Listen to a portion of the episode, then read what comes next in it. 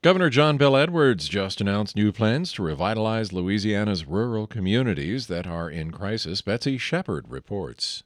By executive order, Governor Edwards formed a task force to address problems in the state's outlying and underpopulated areas affected by poor education, economic development, and healthcare access.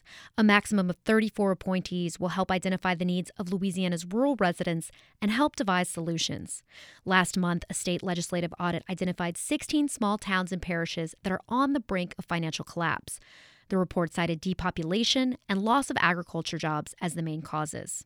Since 1960, the number of farm jobs in the state has shrunk by nearly 80%.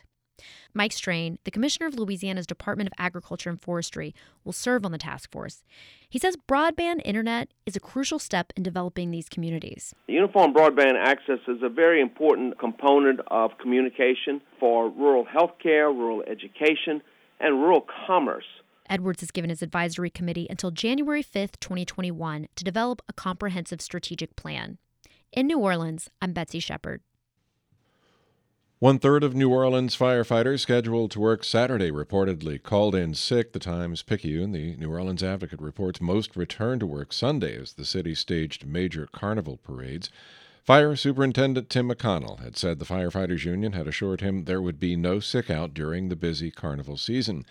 The union says there was no job action and the sick day levels were normal.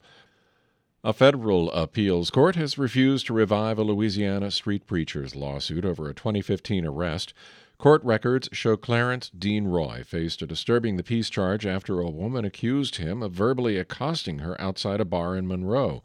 Roy was acquitted. He later sued the arresting officer and the city. On Thursday, the Fifth U.S. Circuit Court of Appeals upheld a lower court's dismissal of the suit.